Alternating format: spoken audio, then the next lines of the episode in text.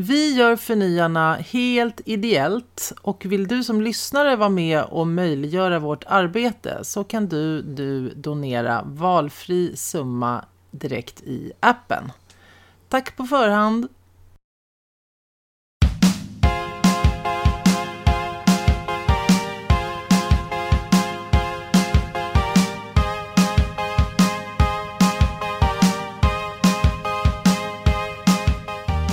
Allihopa och välkomna till Förnyarna. Och hej Isabelle McAllister. Hej, hej Anna Branten. Ja, det här är ju podden där vi försöker dissekera och reda ut samtiden på olika sätt. Ja. Mm, hitta mm. den här gråzonen kanske, inte bara polariseringen i det hela. Exakt. Um. Gråzonen eller vad vi eh, förväntar oss av eh, framtiden kanske. Mm. Där, där, där tänkte jag också, när jag sa gråzonen så kom jag på att ah, gråzonen lägg, låter ju som en sån här geggig sörja i februari. Men det kanske är så här regnbågen mellan, mellan mm. äh, vitt och svart, kanske man ska säga istället. jag tänker mycket i termer av ett vitt papper, det vita pappret. Hur menar vad du då? vi vill, vad, ja men det vita pappret, jag tror, ja men så här, vi, ja men det, det är väl en... Den vita canvasen liksom. Fånig, exakt, ja. fånig konstnärsmetafor. Mm. Att vi, vi har ett, ett, vitt papper och måste um, göra någonting helt nytt av det här. Mm. Vi måste levla upp, paradigmskifta, mm. hitta, hitta nya sätt att göra saker på. Så mm, då har jag börjat tänka mycket i termer av vad, vad liksom vill vi ta med oss in i det och vad är det vi mm. lämnar bakom oss och vad är det vi eh, behöver uppfinna för nya saker. Mm. För och då, hur behöver vi förhålla oss på nya sätt. Och precis. Och då läste jag ja. någonting fantastiskt i de banorna idag. Um, någonstans så står vi ju på vid förändringens brant, så är det ju bara. Alltså så mycket som händer nu och som är på gång och som måste göras har vi ju liksom aldrig riktigt har ju inte vi haft de sista liksom, 50 åren. Eller sen det var krig sist kanske, jag vet inte. Men um, uh, och då undrar man ju så här att vi kommer ju antingen, eller det finns ju en del som fortfarande så här krampaktigt vill hålla sig kvar av det som har varit. Eller så kan mm. man ju på något sätt försöka åka med och surfa på vågorna av förändring. Gud vad klyschigt det lät. Men uh, så här, hur vill vi ha det i det?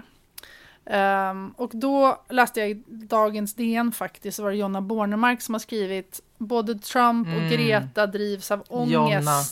inför världens förändring. Och den var så himla bra, så jag tänker att vi måste, mm. jag måste prata om den här. Mm.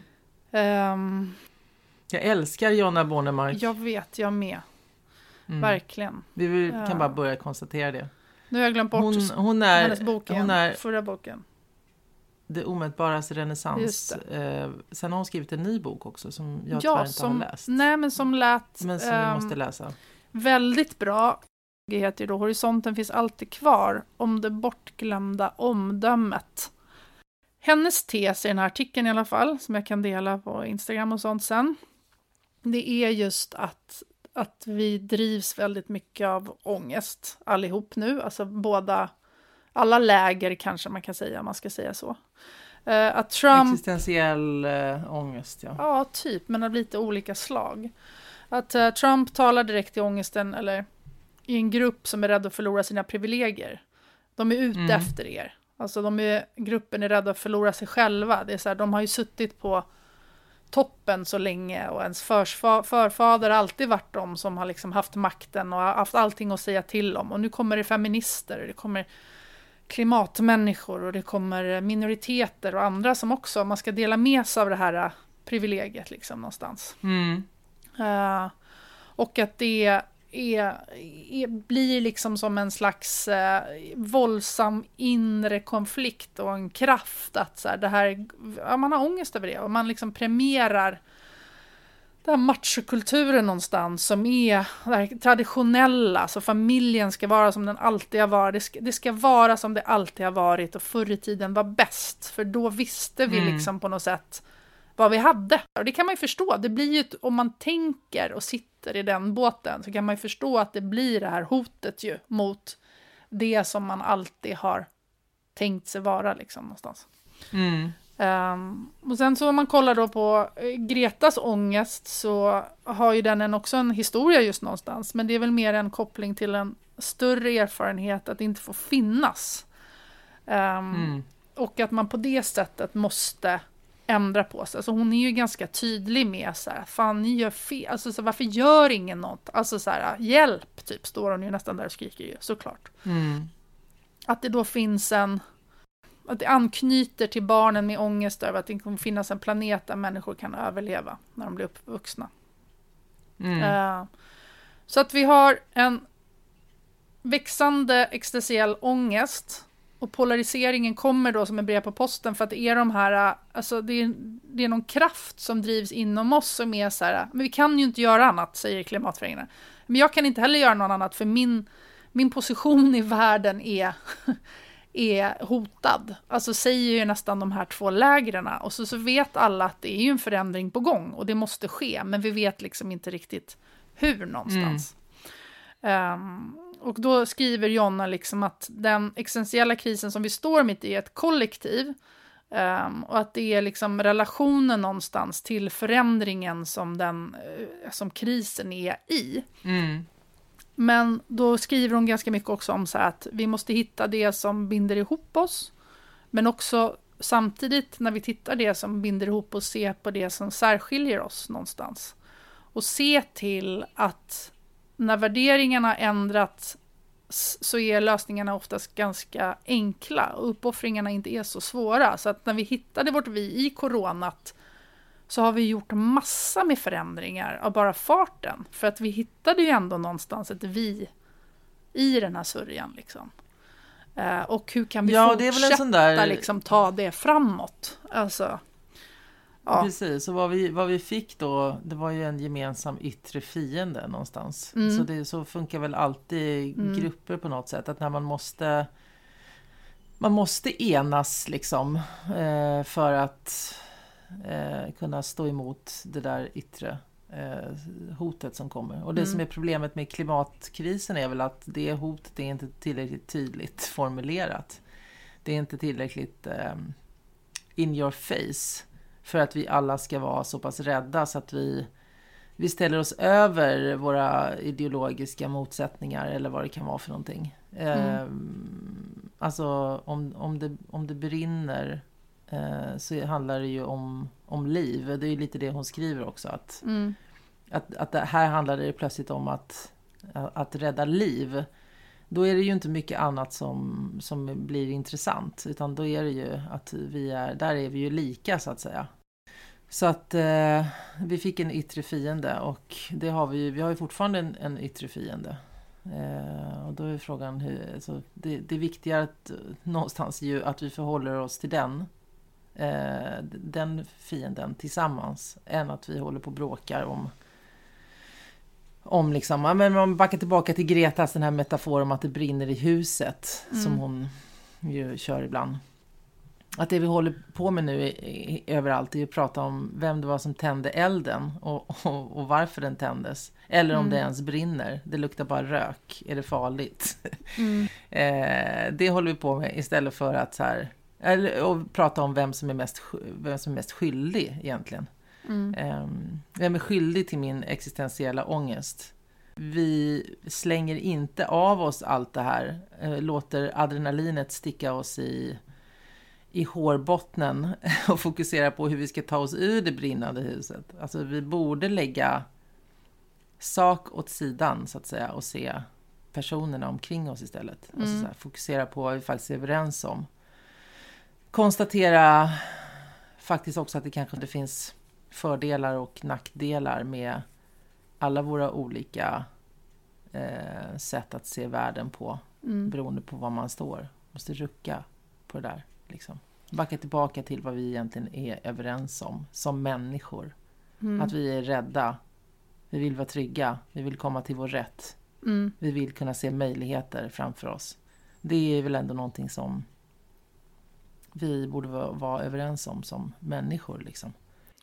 Ja, det är väl kanske det den här äh, Trump-gruppen känner sig hotade av. De blir utpekade för att det är de som har gjort att allting har gått åt helvete också. Och så känner ja. de sig hotade för sin existens och den känns närmre och mer nära än klimathotet. Så man kan liksom inte tänka på den an det andra. Det andra större, alltså deras lägenhet brinner i huset som brinner. Mm. de kan bara tänka på lägenheten och ser inte att Vilken de, grupp tänker du på nu? Ja, du typ som Trump eller liksom. Ja, eller, eller du tänker... Nej men typ på Trump och alla som, alltså de, den gruppen som Trump och hans anhängare och alla som är äldre och kränkta och vill liksom tillbaka till någon slags, tycker att historien är bättre på något sätt och inte vill se att de gör något fel i klimatkrisen och så vidare.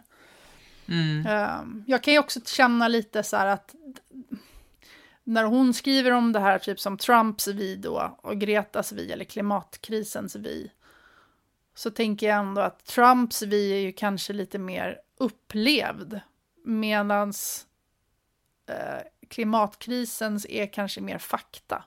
Förstår du vad jag menar med det? Och det är väl det du säger. Ja, den är ju inte upplevd, ner. förutom om man liksom. har bott, förutom om man bor kanske i Kalifornien eller i Australien. Eller, Nej. Alltså här och där är den väl upplevd, men även där finns det säkert de som tänker att det beror på andra saker att det brinner än, mm. att, äh, än att det har med klimatet att göra. Ja, men visst, och, och precis som du säger, det, det är ju det, som om vi tittar på Trump-anhängarna så är det väl liksom den omedelbara upplevelsen av mm. att vara hotad, precis som du är inne på i början där. Att den omedelbara upplevelsen av att det finns en massa människor som verkar vilja åt mig mm. eh, på olika sätt. Som vill ha rättigheter eller som vill ha, ha det, jag, det jag har. Liksom. Mm. Eh. Eller tycker det jag gör är fel. Ja men precis. Men apropå covid och det och viet så eh, hörde jag en annan twist på det där som var så här, okej okay, nu är det ju i Sverige är det ju, tack och lov, får ju barnen fortfarande gå i skola för det mesta. Men i många andra länder så har ju barnen fått sitta hemma i månader. Och lite så här mm. att, okej, okay, nu har vi, de yngre generationerna, liksom stått tillbaka för att framförallt riskgrupperna um, ska kunna överleva. Nu är det liksom dags för de äldre att faktiskt ta tag i miljökrisen så att de yngre kan få leva. Den tyckte mm. jag var fin på något sätt också.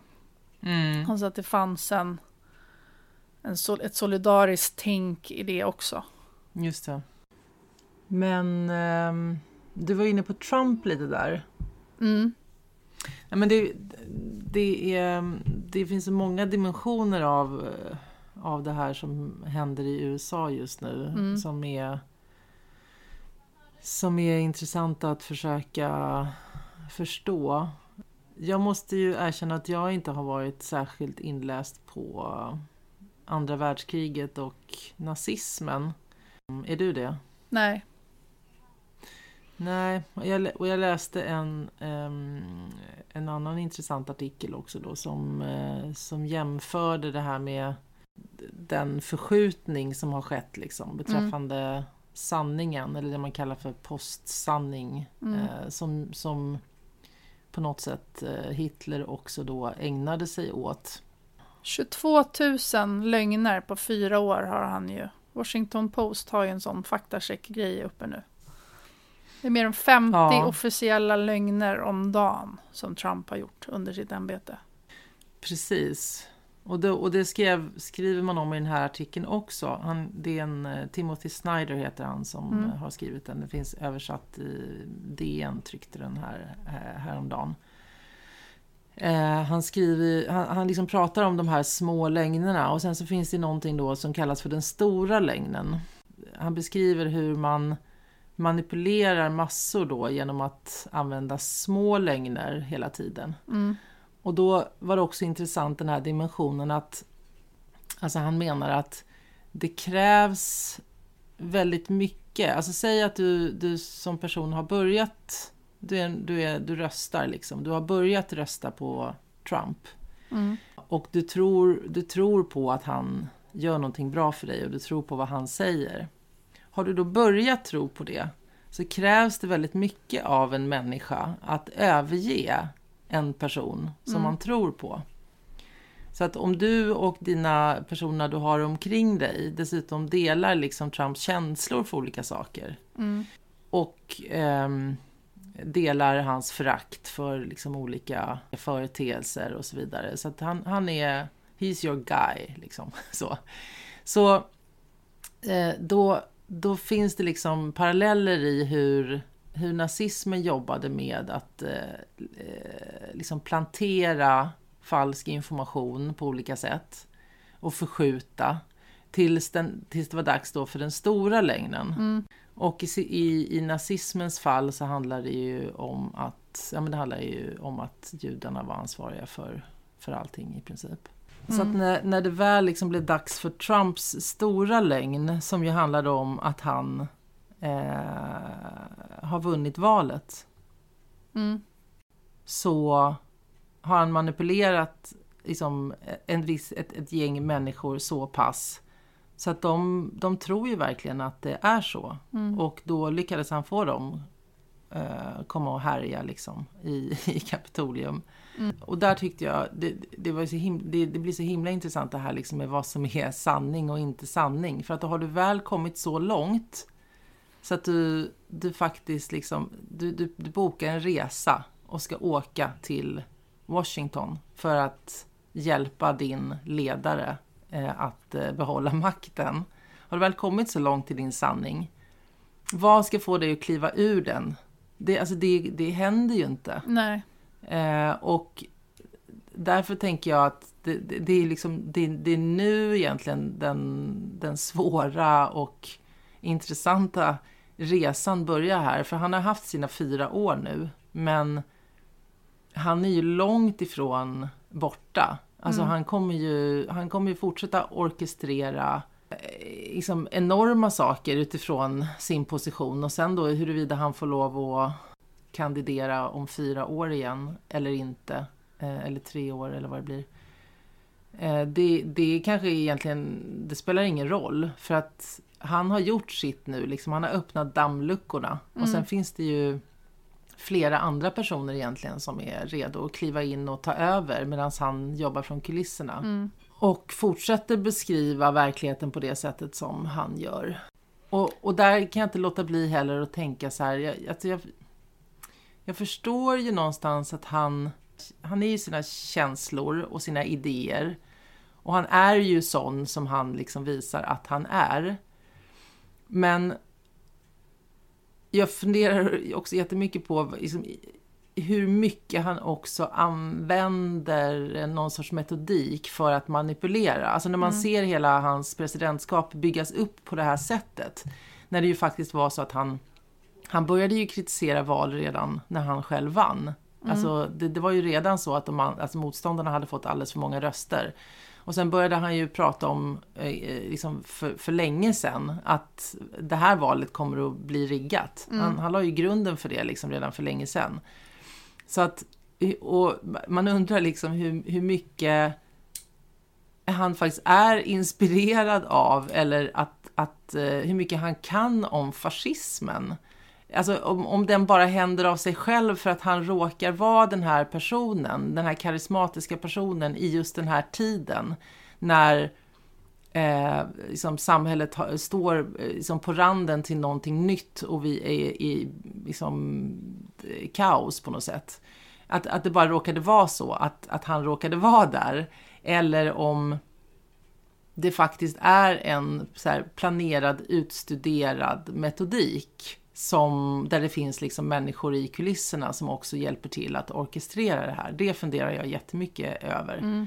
Och, och även liksom kopplat till det som hände i Kapitolium, liksom, hur, mycket, hur, hur mycket det är orkestrerat av andra. Att det här var liksom, ja men det här var en första våg av någonting. Det var liksom de första tokstollarna som, som man skickade dit liksom. Mm. Eh, också för att se hur allting, ja men det var som en, en, en, en test. Mm. Eh, men att egentligen så finns det liksom massor av så här, poliser och militär eh, som är, eller gamla poliser och gammal militär som är, är rekryterade till någonting mycket större som faktiskt finns i kulisserna och som är redo att åstadkomma eh, riktig skit. Mm. Liksom. Ja. Det är ju eh, frågan. Men det är väl också att det är väl flera, alltså man, vissa grejer tror jag säkert är or eh, organiserade. Alltså precis som att hela den här vit, vit maktrörelsen och så vidare har blivit rumsren, precis som vi kan se i Sverige också, liksom nazistiskt parti som går till och liksom, alltså man använder inte samma ord till, alltså jag har läst flera sådana artiklar om USA också, hur hela den extremhögerrörelsen har närmat sig Trump för den också har blivit liksom mer rumsren och gått in i politiken på ett annat sätt än vad den var. Alltså, mm. Även om vi nu såg de här eh, gänget som kom och hälsade på. Alltså mm. terroristerna mm. kanske man säga. Men alltså um, så är ju det också en normalisering ju av vissa saker för att få mer makt och, och, och så, så att att man hittar varandra har man ju sett. Så Trump har ju hittat dem för det, det låter ju honom vara kvar med det han gör. Alltså så funkar det väl ganska mycket också, att det kanske inte var planen från början, men sen tar vi in de här, för de, de pratar ju samma språk som oss, och de här hjälper ju oss att vara kvar på makten och så vidare. Um, mm. Jag tycker det är intressant det där med som du säger, så när ens egen... Har inte du varit med om det också? Att du har du kanske, tycker inte, du kanske inte tycker att det är något som är hundra, men man kan liksom inte riktigt steppa ifrån det, för det är inte helt lätt. Um, mm. Alltså jag har... Har du jobbat ihop med en psykopat någon gång? Nej, nej inte på det sättet. Jag har ju alltid varit frilans, så jag, har inte, jag har ju liksom haft turen att jobba i små projekt det, och inte så länge. Liksom. Men, jo, men det har jag ju. För det är ju lite så. Jag, mm. Det har jag varit med om vid ett par tillfällen, att man man träffar någon som just är väldigt karismatisk ofta. Mm. Som, som man klickar bra med och sen så har man någon form av eh, gemensam, eh, gemensamt projekt eller någonting som man vill åstadkomma tillsammans. Och så precis som du säger så, så liksom med tiden så, så, så, så det skär till ibland. Alltså så det, det, så det händer så små saker som man bara liksom att det, det, det är som att det är en glitch i, mm. i, i verkligheten på något sätt. Det är, någonting som inte, det är någonting som inte riktigt stämmer men det går inte riktigt att sätta fingret på. Tills det kommer till en punkt där det havererar på något sätt. Alltså det, så här, det kommer till en punkt när när saker är för konstiga så att mm. du måste börja ifrågasätta någonting. Så här. Mm. Men hur är det ställt med de här sakerna egentligen? Och när det ifrågasättandet kommer, då är det som att verkligheterna delar på sig. Alltså det är en helt surrealistisk upplevelse när du tror att du har varit med om någonting under en ganska lång tid. Att vi är helt överens om att det är som att spela spel, mm -hmm. har jag jämfört det med en gång. Så här. Att tr man tror att här håller vi på att spela schack. Det är liksom, vi är överens om reglerna för hur vi förhåller oss till varann, till projektet, till det, vad, vi, vad vi ska göra och så vidare. Och sen så helt plötsligt från den punkten så är det som att den andra personen börjar spela Monopol. Alltså mm. det, är, det, är liksom på en helt annan planhalva. Mm. Och allt det som du har sagt och uttryckt och gjort och så vidare hävdar personen inte existerar ens. Utan mm. det, det, det är på något helt annat sätt det, hur, kunde jag, hur kunde jag tro det? Det är ju liksom något helt... Mm. Och, och, och, och, i den processen så börjar du ju också tvivla på om du själv är helt bäng. Mm. Alltså är jag, helt, är jag helt verklighetsfrånvänd? För att Visst. den andra personen är så otroligt övertygande mm. om att det var det här som hände. Mm. Och man själv bara, nej, det, det var det ju inte. Och sen liksom med tiden så inser man ju att det här är, alltså ofta har det, det har jag varit med om då, att det, det, visar sig sen att det här är ju en systematik. Det här är ett mm. sätt som den här personen är, liksom, ja, ja. konstant jobbar på och eh, utnyttjar människor på och eh, för att liksom, vad det nu kan vara, förskansa sig för att sen gå vidare mm. liksom, till, till nästa grej. Jag, jag känner sådana otroligt starka paralleller här eh, i det här att liksom vi, den glid, alltså sanningsglidningen i liksom hur men hur kan du titta på det här och se, se någonting helt annat än vad, vad det är jag ser? Mm. Eh, det är så skumt. Ja, men jag tänker då är det skillnad på ett, alltså det beror ju också på då vem man är och hur man är uppvuxen i att ifrågasätta veta och vad man anser att man har för makt över ens eget liv, tänker jag. Mm, alltså att det är en ganska stor det. skillnad, och det, och det är väl alltså hela medberoendeproblematiken, eller du vet att du träffar en psykopatisk pojkvän eller flickvän och så vidare, eller samma sak också. Men, mm. ähm, jag tänker på en sån, när vi när, jag, när, min dotter började på förskola så hade hon en förskola som på pappret lät jättebra, så här föräldrakooperativ med mycket så här, du vet, de hade snickarrum och det var liksom kreativitet och fritt och sådär. Men det var mm. flera grejer, så här, hon, hon, hon har alltid varit väldigt självständig, min dotter, och satt aldrig i knät hos folk och så här. Men hon satt alltid i knät hos fröknarna när vi kom och hon var lite ledsen. Och, det var liksom fler och fler grejer som liksom inte riktigt stämde, som vi kände så här, men det, det, liksom, det är inte ett dåligt ställe, men det är fan inget bra ställe. Men mm. när folk frågade om förskolor på Söder så tipsade jag om den här förskolan. För att, och sen kom mm. jag på mig själv, för jag var så här att det är klart att jag tipsar om den förskolan, för jag, jag sätter ju inte min dotter på en förskola som inte är bra. Nej, just det. Alltså Så här, och då var jag ju så pass mm. investerad mm. i att liksom jag hade min dotter på det där stället. Så att jag var liksom förvånad över mig själv hur jag kunde liksom prata så bra om det här stället fast jag hade mina egna tvivel. Eh, och det där är en sån mm. grej som jag har plockat med mig liksom till senare. Vi bytte förskola till slut och då insåg vi så här, men helvete, det där var ju helt åt fanders. Alltså, mm. Jag tror inte att de barnen mm. led som gick där, men det var inte, det, det kunde vara så mycket bättre. Liksom, så här. Men mm. eh, jag klickade på en länk till CNN i morse när de har gjort en så timeline på hur nära den här mobben var Mike Pence. Och hur hur mobben skriker uh, “Hang Mike Pence, hang Mike Pence” och de har till och med en sån här uh, rektangel med en, häng, uh, alltså en hängsnara i som de går och bär på. Och de bryter mm. sig in och det visar sig, jag vet inte om du har sett det här klippet med det var en ensam Nej. svart man som stod med en batong typ och höll så här, du vet, 50 pers i en trappa och bara försökte mm. liksom hålla dem. Han gjorde tydligen att Mike Pence och hans familj kunde typ komma i säkerhet. Så de var så här mm. jätte, och de skrek fortfarande inifrån så här, eh, kill Mike, liksom, where is Mike Pence, typ så här. Och då, mm. och sen så klippte de det då på CNN till att Trump faktiskt står ute på den här, när han höll sitt första tal där inför mobben. Och säger mm. typ till så här, ja, ah, vi hoppas ju att Mike Pence ska göra det som han ska göra, alltså säga att valet är ogiltigt, vilket han ju inte gjorde. Och då tycker jag det är så spännande, för då är ju så här, jag menar, hans liv har ju blivit utsatt av Trump. Alltså hans familj har ju liksom någonstans blivit hotat. Trump har gett sig mm. på sig en av de egna. För mig var det liksom lite en eye-opener, för jag tänkte så här, ja, de är ute efter demokrater och alla som är de andra.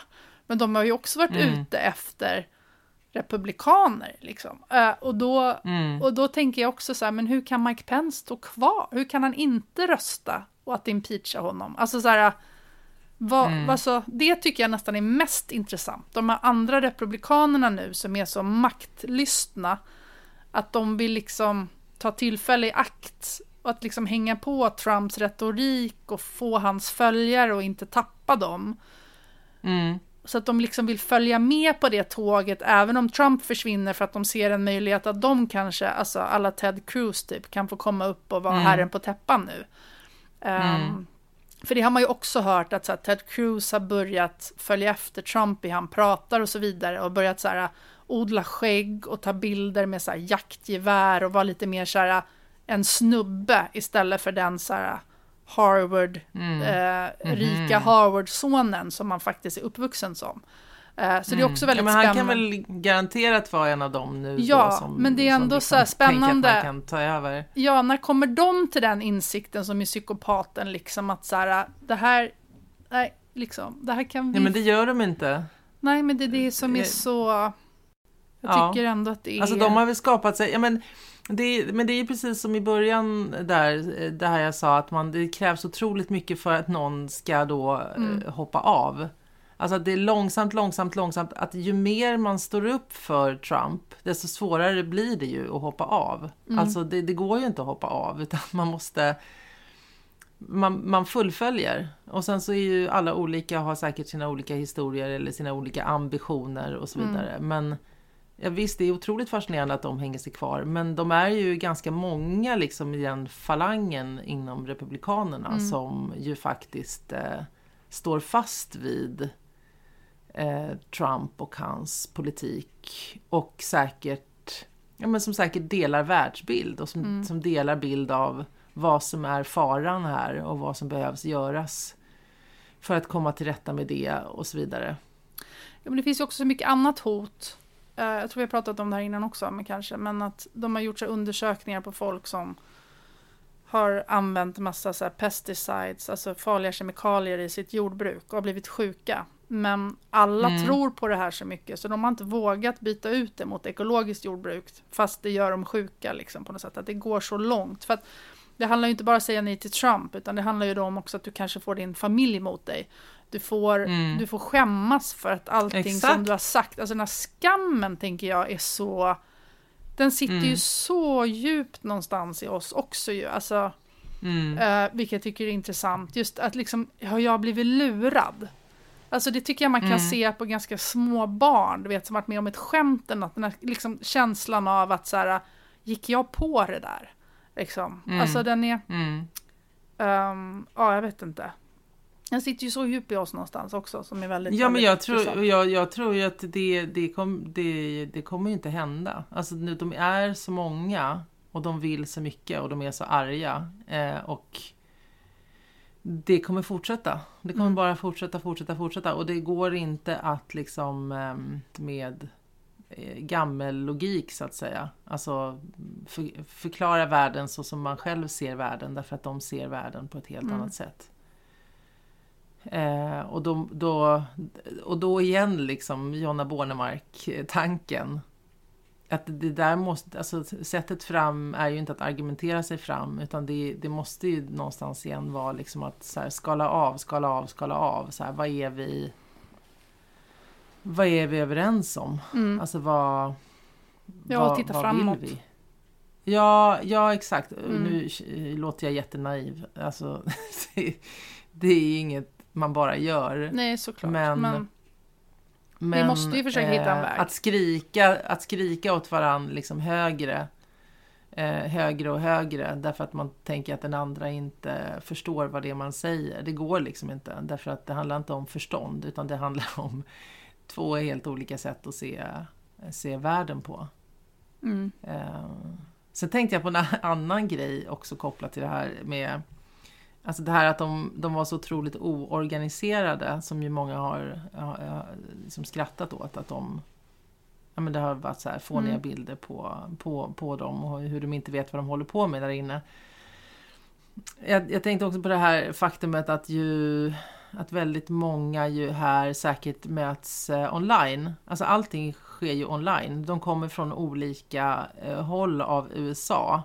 Eh, och ehm, har på något sätt varit, varit överens om att saker ska hända i olika, olika forum på nätet. Eh, alltså de kanske trodde att de faktiskt skulle göra något helt annat där än vad, de, vad det sen blev. För att det gick inte därför att det var inte koordinerat. Fast alltså, det var, då, nu har jag hört jag, nya. Jag, jämför, jag, jag jämför med så här, jag, nu, nu tänker jag, min tanke nu här handlar bara om så här nätet kontra, kontra fysiskt. Jag börjar mm, tänka på mm. så här ter terroristceller som tränar fysiskt eh, på olika ställen, liksom hur länge som helst med så här eh, små men säkert otroligt betydelsefulla mänskliga dimensioner om hur, hur och när man, man lämnar över saker eller vad ett, ett ögonkast betyder eller vad en, vad en liksom vad, vad, saker betyder som, som faktiskt kittar ihop människor som ska genomföra något sånt här tillsammans det, må, det måste vara otroligt svårt att, eh, att eh, lösa online, tänker jag. Mm. Även om de har säkert trott att de har koordinerat så måste de ha tappat en massa mellanmänskliga dimensioner här också, tänker jag. Jo, fast samtidigt har jag läst att det är mycket mer koordinerat än vad man har trott. Alltså, det är mm. till exempel så kom det, har jag hört nu att de hade dagen innan det här skedde så har de haft guidade turer. Så de tror ju att det är några mm. inhouse nu. Alltså så här, och det har de inte haft sedan i mars på grund av covid. Så då har ju liksom folk fått kommit in för att de visste exakt var de skulle gå och sådär. Sen använder de ju också någon slags, eh, eh, vad heter det, när man har sån här komradio. Walkie-talkies, men via så appar som de har pratat med varandra. Och liksom pratat mm. om att de har fightat om där och så vidare. Så jag tänker... Ja, det... men jag tänker att man kommer, alltså man kommer inte så långt med det ändå. Även om du har varit inne och ser hur det ser ut. Om du verkligen ska genomföra en terrorhandling eller en kupp, mm. då måste du ju också träna träna fysiskt på så det sitter i kroppsminnet och träna på så, så här vad Ja, men att träna på liksom vad alla olika eventualiteter. Vad händer om någon står där? Vad händer om någon inte, inte står där? Vad händer om det här händer? Alltså så, här, så att vi, man har här, tio olika vägar ut vid olika scenarion och vad olika folk ska befinna sig och så vidare. Mm. Alltså jag tror att de, det är inte särskilt vältränat. Men å andra sidan, det är kanske inte så långt till att det vältränade gänget faktiskt kliver in. Nej, just det. Um, det var bara en, det var bara en ja, liten tanke. Ja, liksom, att, hur, att, att det här att man ses online eh, och pratar om olika saker, kanske, alltså att man tappar, eh, man tappar en del av eh, kommunikationen där. Mm. Att det är så mycket som sker i det fysiska mötet eh, och handhavandet av saker. Så att mm. man kanske har underskattat det också här. Mm. Det var bara en liten, en liten tanke. Just det.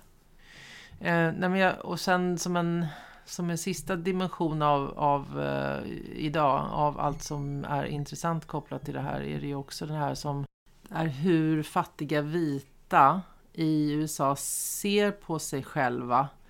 Och där läste jag också en intressant tråd. Ja, men man kan ju liksom stå utanför här och betrakta det här märkliga faktumet att fattiga och i många fall utnyttjade personer ens har röstat på någon som inte värnar om dem eller har en politik som gynnar dem. Mm. Men grejen är ju den, och det är, en, det är en återkommande tanke det här att de, de inte ser sig själva som fattiga. Alltså mm. deras identitet är inte att vara fattig. Att de ser sig själva som de här miljonärerna som inte har lyckats ännu. Vi pratade om det citatet mm. i, i något tidigare avsnitt. Och det är så eftersom i landet USA så ska man lyckas. Mm. Alltså den stora drömmen om att lyckas står över allt. Och stigmat runt att vara fattig är större än vad vi kanske kan föreställa oss här. Just det. Alltså det, det är skamligt att vara fattig. Mm. Så att man låtsas som att man inte är det. Alltså man ljuger hellre för att låtsas att man inte är fattig och köper saker som får det att se ut som att man inte är fattig. Alltså det, har vi väl liksom dimensioner av här hemma också. Men, mm. men då läste jag i alla fall någon som skrev att eh, alltså den här trådskaparen skrev att där han växte upp så var eh, rikedom inte heller associerat med girighet nödvändigtvis, utan det var associerat med hårt arbete och med godhet. Alltså du är bläst om du har det materiellt bra. Så när de här personerna ser mm. Trump så ser de inte någon som är eh, rik eftersom han har lyfts av samma krafter som trycker ner dem själva. Utan de ser någon som har jobbat hårt och blivit belönad för det. Och många män då i synnerhet associerar sig med honom och tänker att de skulle kunna vara honom om det inte var för några orättvisor som har råkat eh, stå i deras väg under deras liv. Mm. Och då är det plötsligt lätt att börja tänka att det är invandrarnas fel att de är fattiga. Det, eh, eftersom att tänka så tar bort deras egen skam och skuld.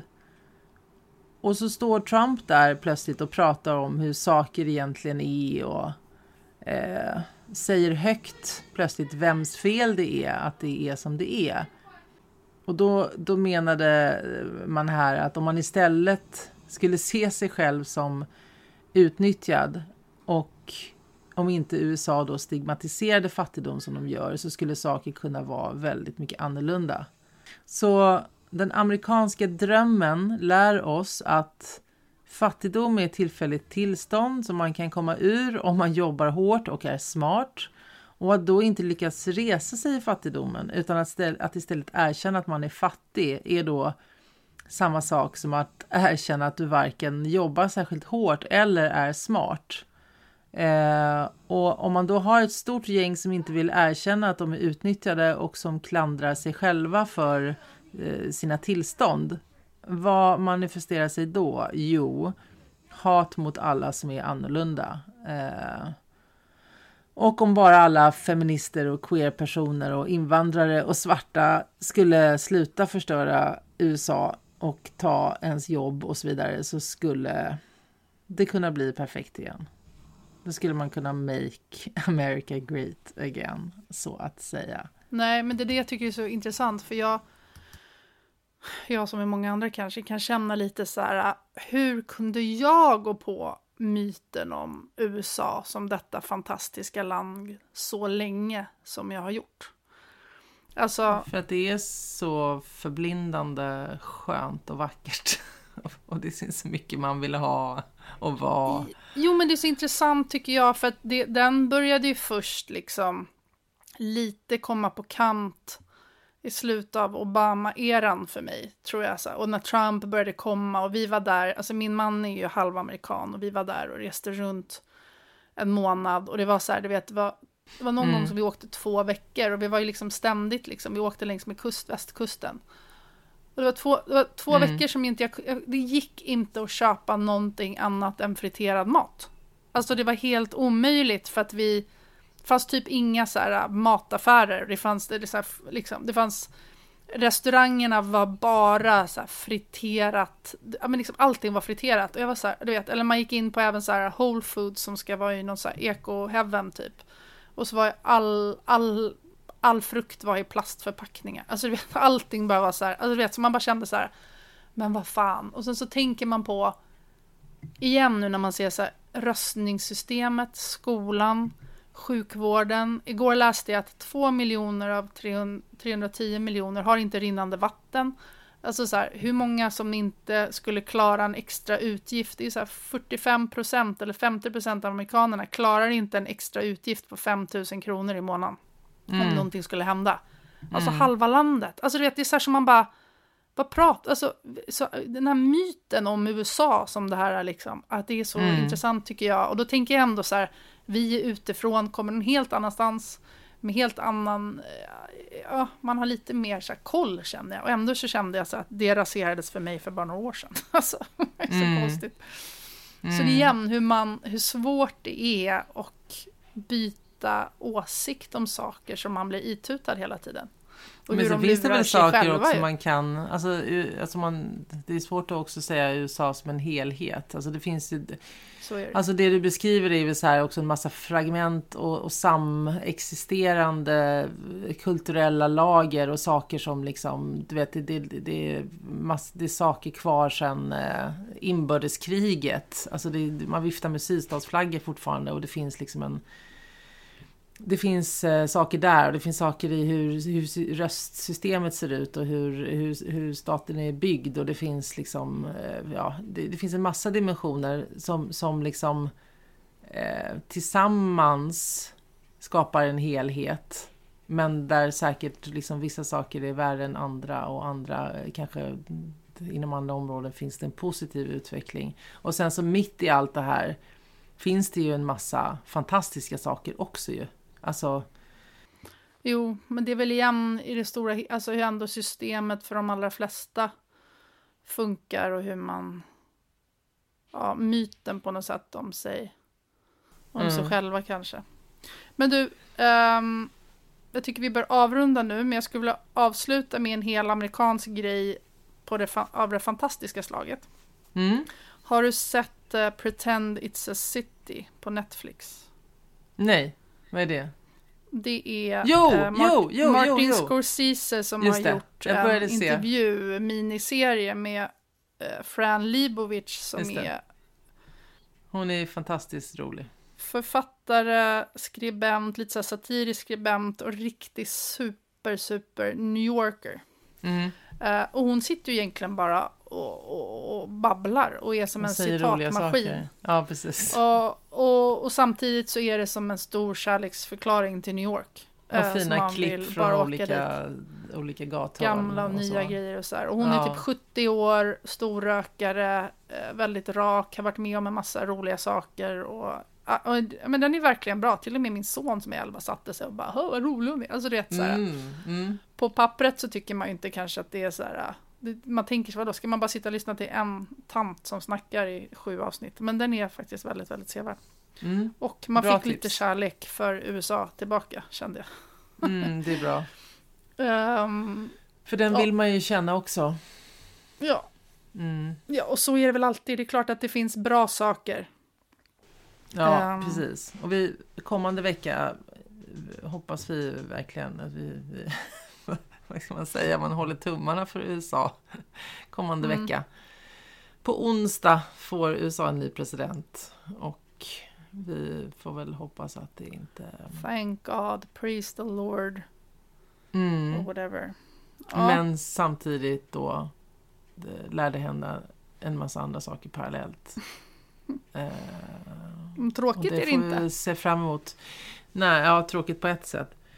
Tråkigt jo, jo, i hjärtat, men, ja. men intressant jo. för hjärnan. Eller något. Precis så. Ja. ja. Men du, eh, vad spännande. Det blir en spännande mm. vecka helt enkelt. Eh, och yes. Ehm, eh, vi, vi ses om en vecka igen. Och fram tills dess ses vi på Instagram. Mm, och ni har det så bra så länge. Ta hand om er där ute. Och ha det så bra du också. Ät många semlor. Det ska jag göra. Ja. Hej då! Hej då!